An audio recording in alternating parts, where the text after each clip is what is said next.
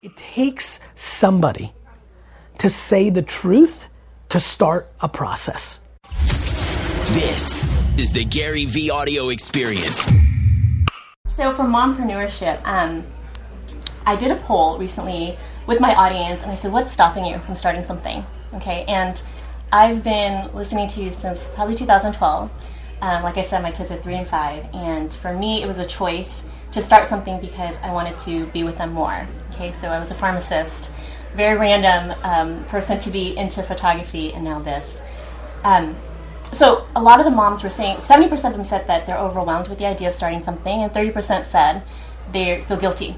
So can you Makes speak sense. to that about starting something when you feel both things and you have a baby, yet you want to figure out a way to stay home and contribute? So, one of the things I most love about my career is I try to stay in my lane and talk about things I know, always from a perspective of what have I lived and how do I scale it.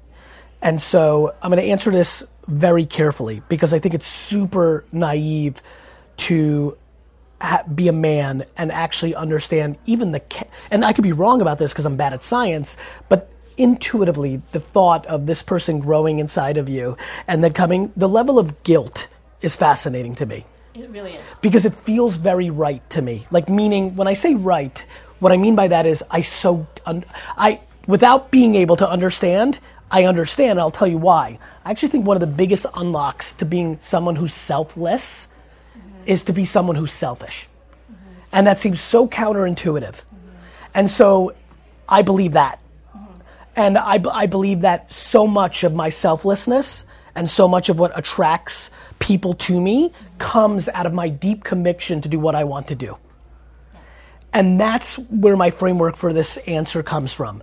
I believe that for many mothers, they're coming from such an incredible place of guilt because they don't want to take away time, energy, love, interaction with their children. And my belief is that if they're listening to your show, that they want something else in and ab- above what they have, which is amazing. And whether you don't or do, that's you, which means that it will corrode inside of them over time. And at the end of the day, there's a subconscious resentment that will be created toward their children, which is far less healthy than them going and showing their kids how to live versus telling them how to live. I think there's an enormous amount of children that would benefit dramatically from watching their mother doing what she wants to do and be happy, and uh, in addition to her trying the best she can to balance her definition of motherhood. 100%. Um, you said something in an interview that almost made me cry because I'm the product of that immigrant parents.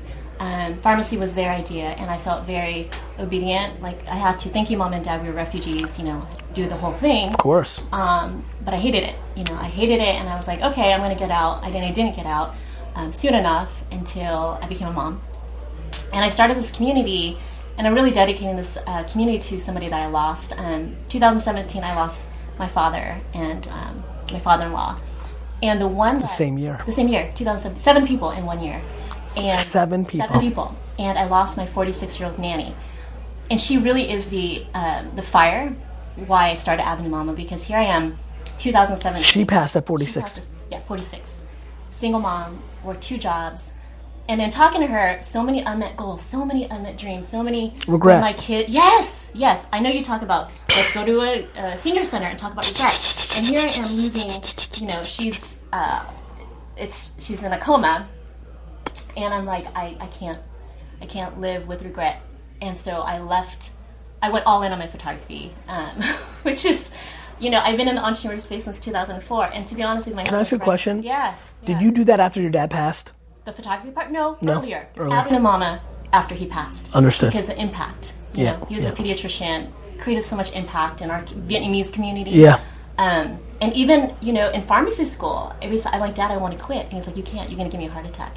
I mean, the amount of guilt was real. And I'm the Very real. child. Because, Yeah. bec- wow. Which, you know, I can't imagine what number one was dealing with. Oh, yeah. Um, Yeah. so, I, I- you know, I just want to stay on this because I'm passionate about it. I apologize. We have to change this conversation. yeah, yeah.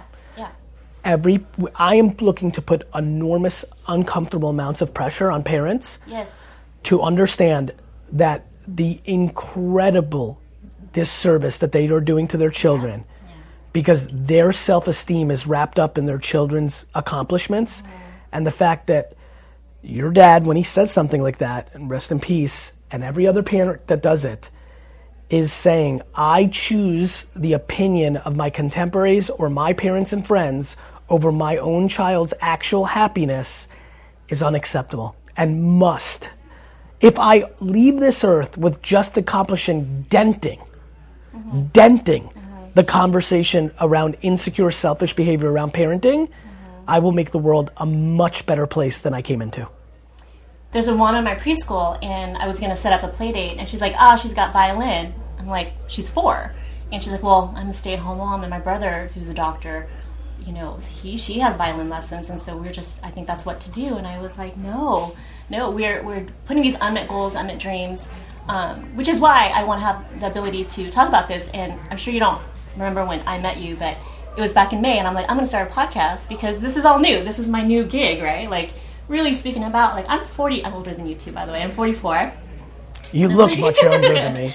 And You look like my daughter. We, we can. For we the record, anybody who's listening. What the fuck? I, had a, I have a farm too, but I don't use it. And because of you, I used to lead with it because that was ego, that was insecurity. I had to say I'm educated, but now there's it's not anywhere because it doesn't matter, right? Um, what matters more is that I pivoted, that I do a podcast out of my daughter's tent in her room, a three-year-old tent. Like if you can get the visual. Yeah, so a couple so things. Just start. Couple just things. Start. One, of course I remember because anytime there's a scenario where somebody wants to meet me and the husband says, We have way more famous people than you coming through here every single day, and this is the only person that my wife has ever wanted to meet, it is something I will always remember, especially when it happened two times, Right, right. because it took a couple at bats to make this happen. Number two, yeah, you're young as fuck. Yes. Yeah. I don't know what else to say. Everybody who's listening right now, just because you have a three and five year old and you're 51 because you started having kids late because you did a great career or you're ambitious or you're doing your thing or didn't find love or, or didn't want to, or whatever fucking reason, you're 51 and a three and five year old and you're like, oh shit,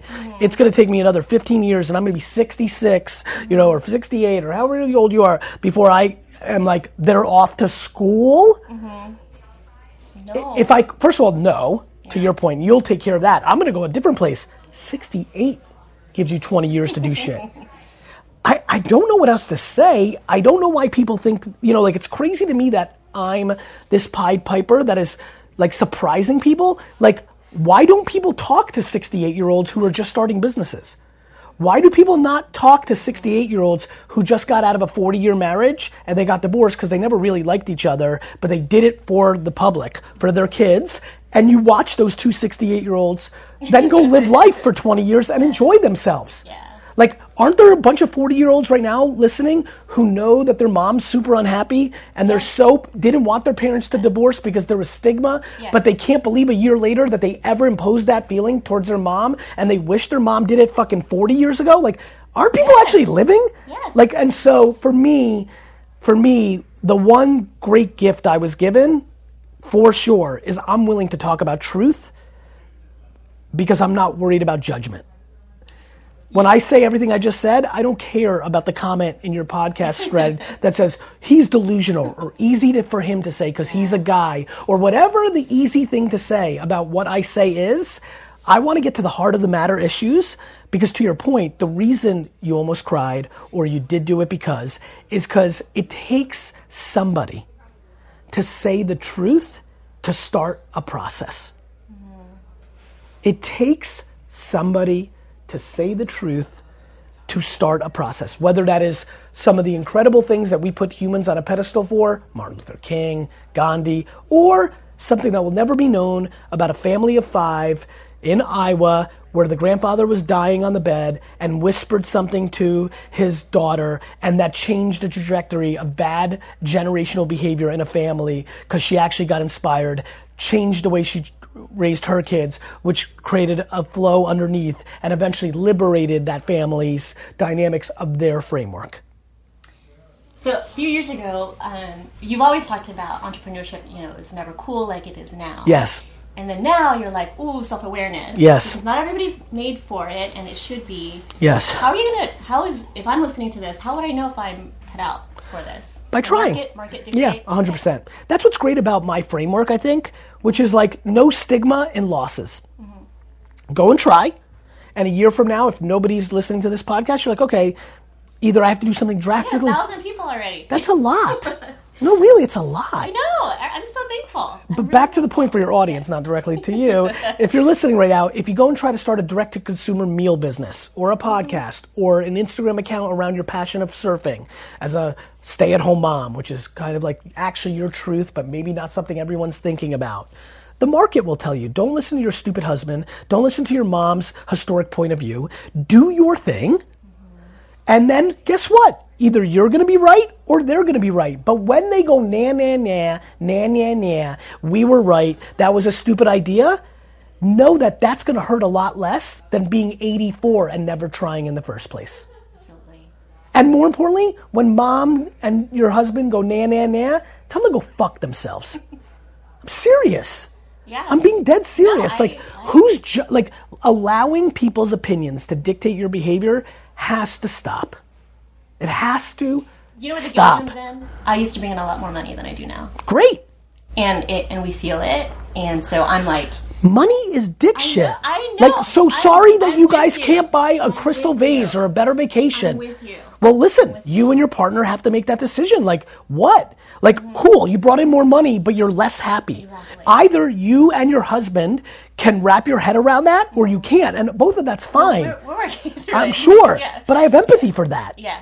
But like, but like, we have to, as a society, put happiness over money. Absolutely. Like, what? Were you gonna hide your unhappiness with another fucking fur coat, or like an extra trip, or like a like a better, a more expensive nanny, or like, and or or what other guilt cliche things do we want to go into? Your kid can't go to the sleepaway camp that everybody like. What? Mm-hmm. Like, we need to get insular, mm-hmm. and like that makes sense. I understand why you're dealing with that. Mm-hmm. But what were you supposed to do? Be poisoned inside for the rest of your life? Right. No, and so we have the runway, um, but a lot of women don't have that runway. We worked a lot on our marriage, to be honest with you. I don't have a husband who's like, "Oh, go, honey, just start up." You're gonna No. you're, you're gonna appreciate this. I sorry to cut you off Yeah, because I think where you're going is about to be interesting, but I just want to say this. Yeah. Anybody can have a runway if they change what they spend money on. True. So you have a hundred dollars, and your mom listening to this. Where would you start?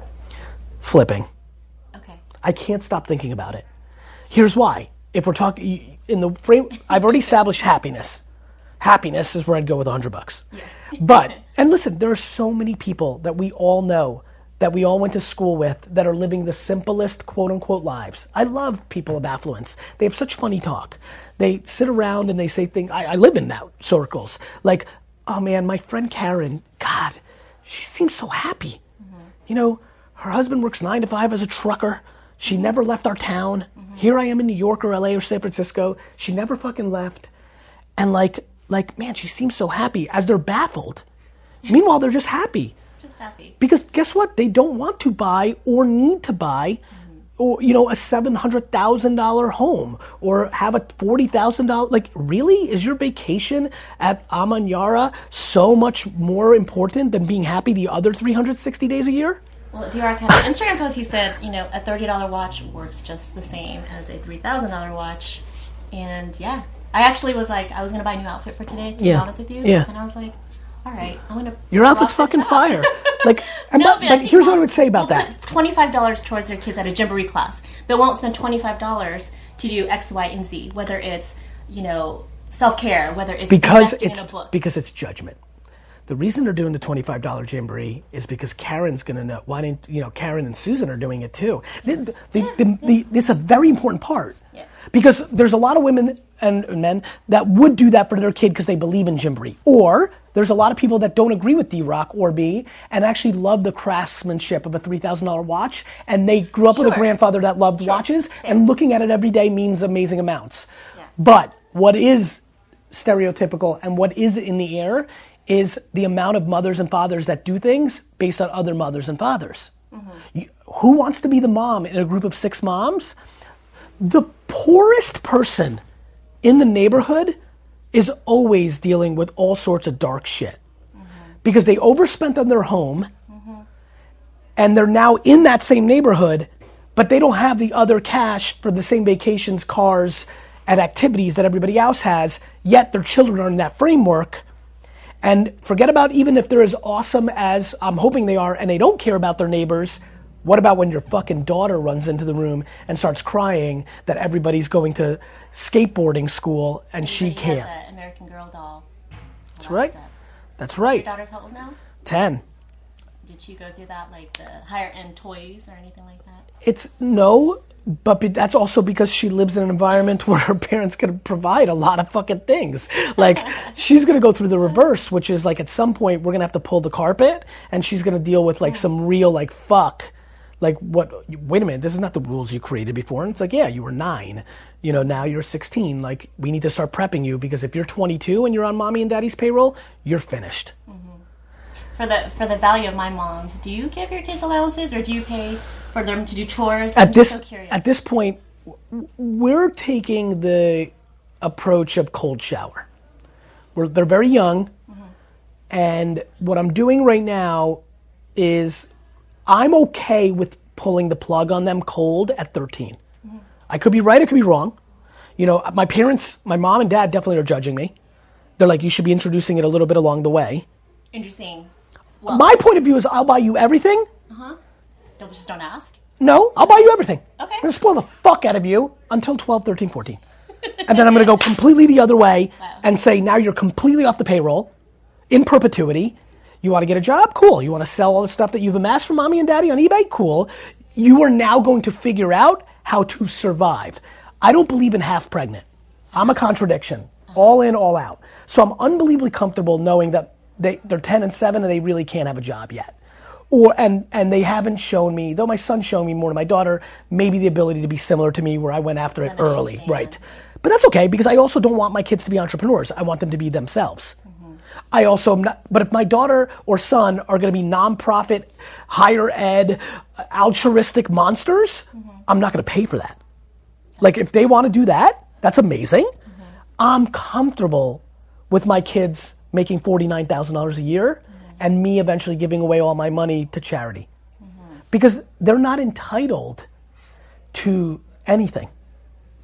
Yeah. they when they're my kids they're entitled to everything. Meaning i believe in collateral collateral financial opportunity. Meaning when my kids are 29 and 26 and i go on a vacation to africa because now i want to see a fucking elephant so.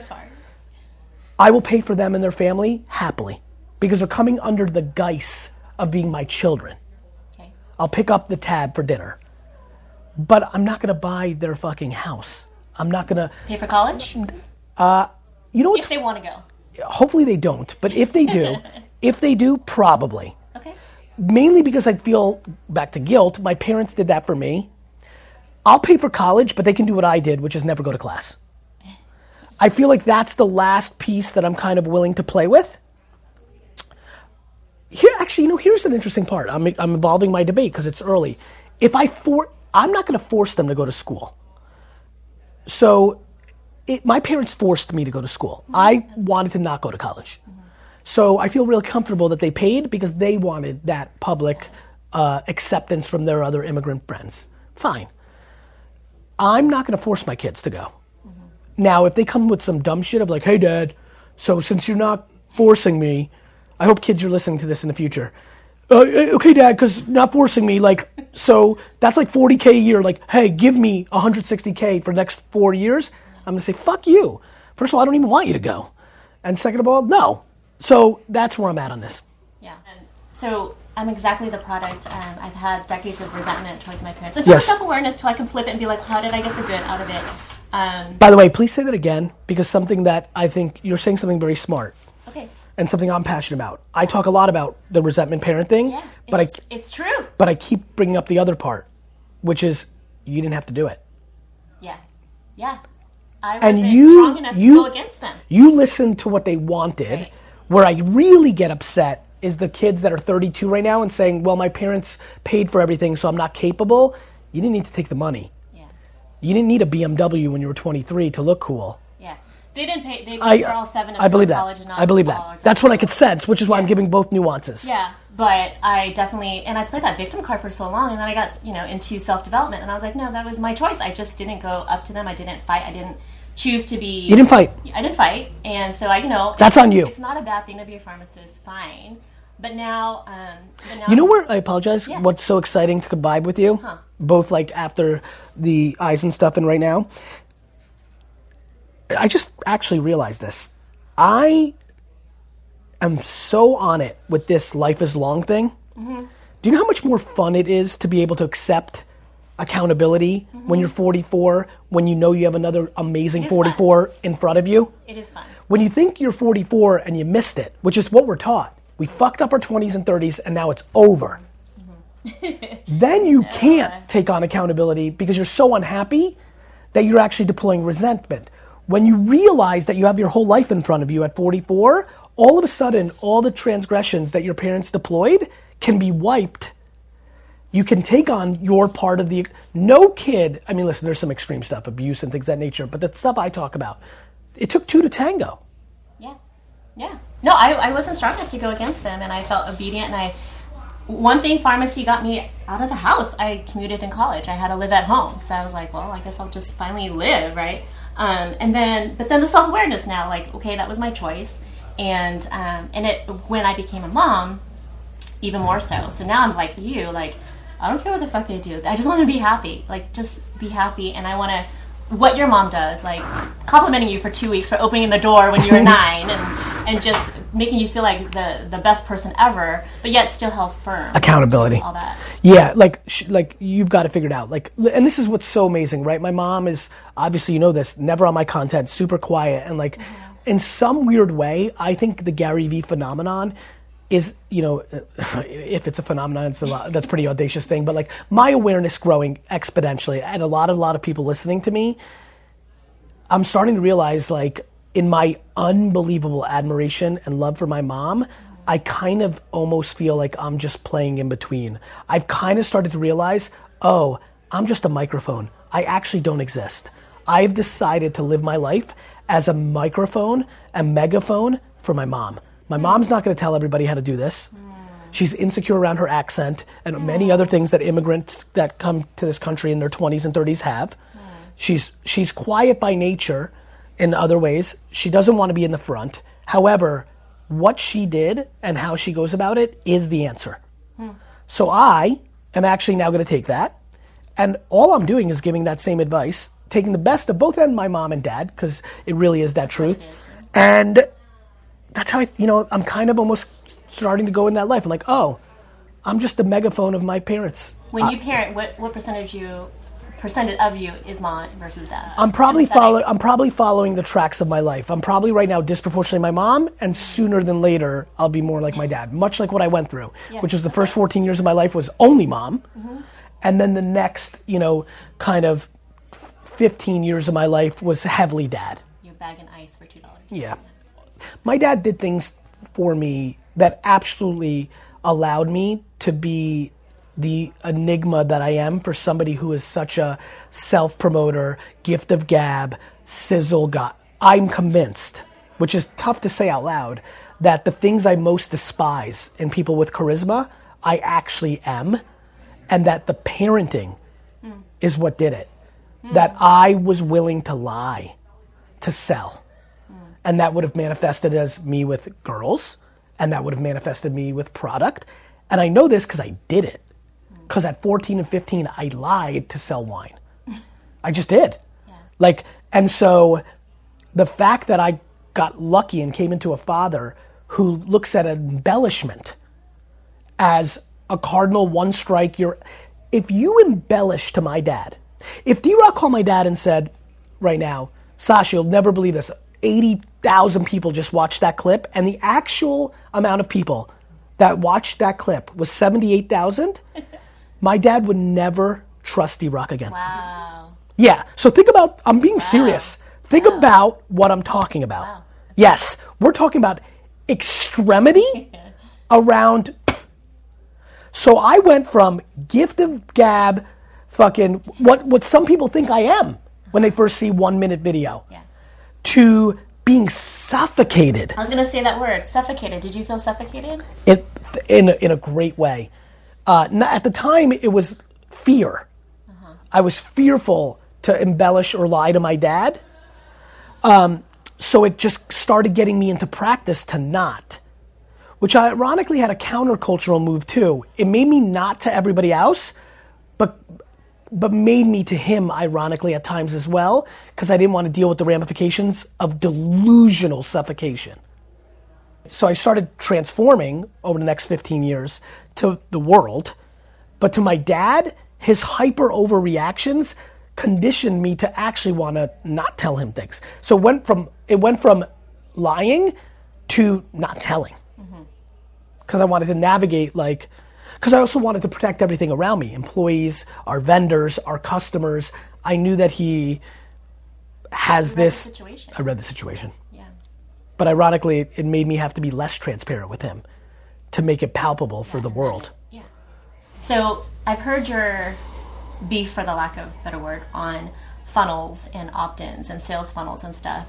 Um, in the world of trying to figure out how to Monetize? not monetize, how to speak. No, not monetize. For me, like you were in Singapore, and I was like, that's a really great audience for this podcast because they're Asian and they're going through that parenting Yes. thing. And so, no, it's just how do you to turn a cold audience to a warm audience to really nurture them in this conversation. Um, but I know you're not a fan of that, so. Well, wait a minute. that? I'm, I'm, a, I'm not a fan of people doing top of funnel behavior to sell people services that aren't valuable Okay. and sell against fear. Okay. Like if you created a product of a dot com that was a $999 ebook mm-hmm. of how to solve your problem as an Asian with your parents, and then in that ebook was basically just 87 pages of words and, and other pieces of content value, yeah, that you found on the internet, mm-hmm. that doesn't make me feel good. Gotcha. Okay. But but you know, I'm thrilled if you're trying to get people to listen to your podcast or even go to your conference that is a thousand dollars a head. Mm-hmm. But I want you to not like what I'm most proud of is I don't sell fear. W- You know, With the like, do you mean like the giant countdown clock? Like you only one all of it, left, like oh, all that. Stuff. all of it. No, you know, listen, I'm a, I like hacking. I'm a salesman. I love doing what I did yesterday with my text platform of like use the Gary Vee podcast. Like, I don't like. Here's what I don't like. I don't like the countdown clock that goes to 0 uh-huh. and then the next day I'm like, but wait, we've added oh, two minutes. Yeah. Yeah. I'd rather just have the countdown clock end two minutes or later. Like, I don't like tactics that are based on fear. What I really don't like is And selling. manipulation. That's what it is. Look, I could build a crazy manipulative machine. My ability to have a fucking hundred million dollar company based on coaching is very real. Yeah. The amount of people that would pay me five thousand dollars a month to be part of the virtual one, twenty-five thousand dollars a month being part of the get together once a month one, and a million dollars a year to be part of the personal. You've got my cell phone. I see you once a month mm. is real. Mm-hmm. I know it's real because people ask me to do it. Mm-hmm. I don't want that. And not that there's anything wrong. I don't like to judge so much, so I hate it. But here's what I would say. And this, you're going to get this because I already know you. Just sell something you believe in and then do whatever the fuck you want. Because too many people sell something they don't believe in. They just do it because it's where they can make the most money. Now, I would say sell something that solves someone's problem, makes an impact at the cross section of that person willing to pay for that solution. I think that's right. But that, you just talked about value. Value. which is Value. right, which is different than what people are doing, which is they're poking at insecurities and selling them diet pills in the form of information.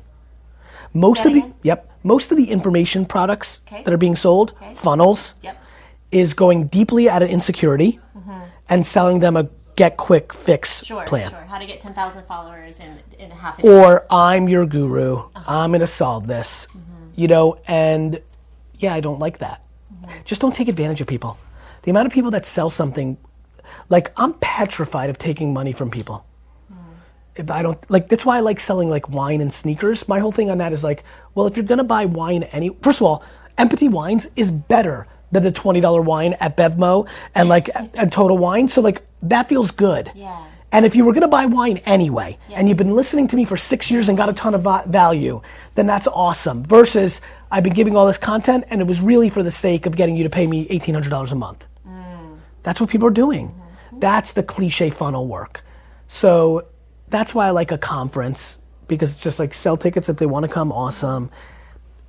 And we need it in real life stuff, There's, especially al- moms. there's That's also, I- there's I also this one thing, that. which is Yeah. when you're making content that is actually seeded in the fact that you ultimately want to convert them into a paying monthly subscriber, Mm-hmm. you're already vulnerable to the purity of your content. The reason I think I'm giving out the content that I'm giving is it's strictly built for admiration. Do you know how good it felt when you rolled up on me in, after the Eisen show? Really? Of course. When you have somebody who admires you, predicated on the fact that they brought you value for Show wouldn't be here. for free? Think about it. Think about it. To his point when he made the intro the first time, there's much fancier people in culture that go on there. But the reason I think I can be, end up being the fanciest is only Oprah in the last two to three decades had the luxury that the TV show was paying her. So she didn't need to monetize her audience, Never thought of that. is why she became Oprah. Whereas other people have been successful had to find a way to monetize their audience because they didn't have a subsidizing income from a television show or from VaynerMedia. See? Yeah.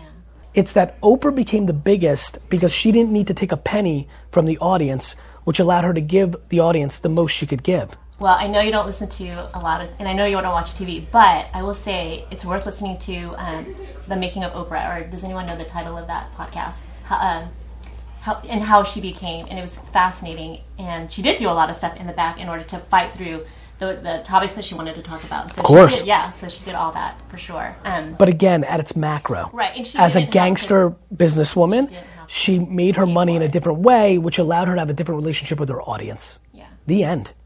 It's not super complicated. That was her position that is different from the historic people that sell books and seminars and conferences and islands and all that. Mm-hmm. That's why she won. And that's why I'm going to win.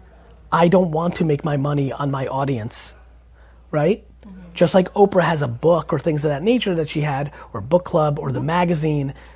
It's like if you're gonna read, if you're gonna read another magazine, you know. But again, there was no Oprah mastermind for fifty thousand a head, and at one point she could have sold a trillion of those. What do you think of those like twenty, thirty thousand dollar $30,000 masterminds? I don't love the format. I think it changes the. I don't love the relationship. But guess what? And this is very important. Yeah. I don't get to get. I don't get to judge. Hmm. It doesn't work for me. Mm-hmm. But if it works for Joey Magoo and Sarah McGee, Mazel Tov. I have observed it for the last decade, and my observation is there's too many people that are willing to just take the check. Yeah. So the the filter of helping Caleb to be part of my mastermind is can he pay the fifty thousand dollars a month? Not is this guy view me as the anecdote and this is a lottery ticket, and what I'm really doing is making it makes him feel like he's doing something. You know what my biggest fear is with my content, and we'll wrap up with this because D-Rock seems super anxious, so I must be behind. My biggest fear is that I'm so motivating by nature in the way that I communicate that people follow me and it makes them feel like they're actually doing something. Absolutely. Yes. And I love that I can give a spark, but I need you to take that match and point it to the bush so it goes on fire, not just hold it and it feels good when it comes out. And then you need me again tomorrow. I'm trying to motivate to action. And I'm trying to motivate to action that is for you, not for me. Absolutely. And that is my framework. And so that is something I think a lot about. The reason a lot of people stop following me is because the words just, just came out of my mouth. So you have somebody who came into the funnel, mm-hmm. they're watching me for six months, and they're getting what they need. They aren't happy. They don't want to put in work. They are entitled. And they're getting this nice fix from me two minutes, 20 minutes a day, and it feels like they're doing something because I'm doing something and I'm telling them to do something. But then occasionally, out of nowhere, I do what I just did for the last three minutes. And I look at them dead in the face and go, this isn't working. And then they go, fuck you. I'm going to go find somebody who's not as good as you. But it, watching people, when I call them out in that occasional moment of content, leave me, go to the bullshit version of me, and pay that person is something I think about every day. When I go for in for the kill, after I made you feel, I made you feel real safe Yeah. and I'm going to use that equity to now inspire you to start the podcast. Mm-hmm. And thank God mm-hmm. there's 10 to 35% of people like you that actually go and do it. Mm-hmm. Because that becomes my legacy. That is my selfish want of impact. But for the 90 to 65% that don't, when I go in for that kill, they don't start the podcast. They jump off and they go find a fucking third rate huckster that seems like me and they pay that motherfucker $13,000 for their course and they go completely because they are not ready for accountability. Yeah. Truth. That's it. That's it. Accountability. That is the current state of my content world and my connection and anticipation, aspiration, and vulnerability with my audience. That, that rant was it. And I think about it every day. How do I provide more content and more value in getting them in to pay attention? And how can I be more thoughtful that when I put pressure on them to do something? Can I share you one thing that I do to motivate my um, the moms that I work with to get to the next step? There has to be something at stake. So for me, I know you don't talk about politics, so I'll say, okay, so Sujan, you want to pay off your credit card, so you have a hundred dollars, or how much do you want to tell me that you um, create it in the next week? And she'll say a hundred dollars. I'm like, okay, so if you don't do that, you're going to have to pay a hundred dollars to Donald Trump. And that is my that is my fire for my women because we don't want to do that for the people that follow in the situation. So there has to be something at stake, which is why I think the women move. I, I got a good one for you Yeah. that I want you to build on. okay. a shocking amount of people that don't have money Mm-hmm. are willing to spend money in that scenario versus doing. I'm being serious. Yeah.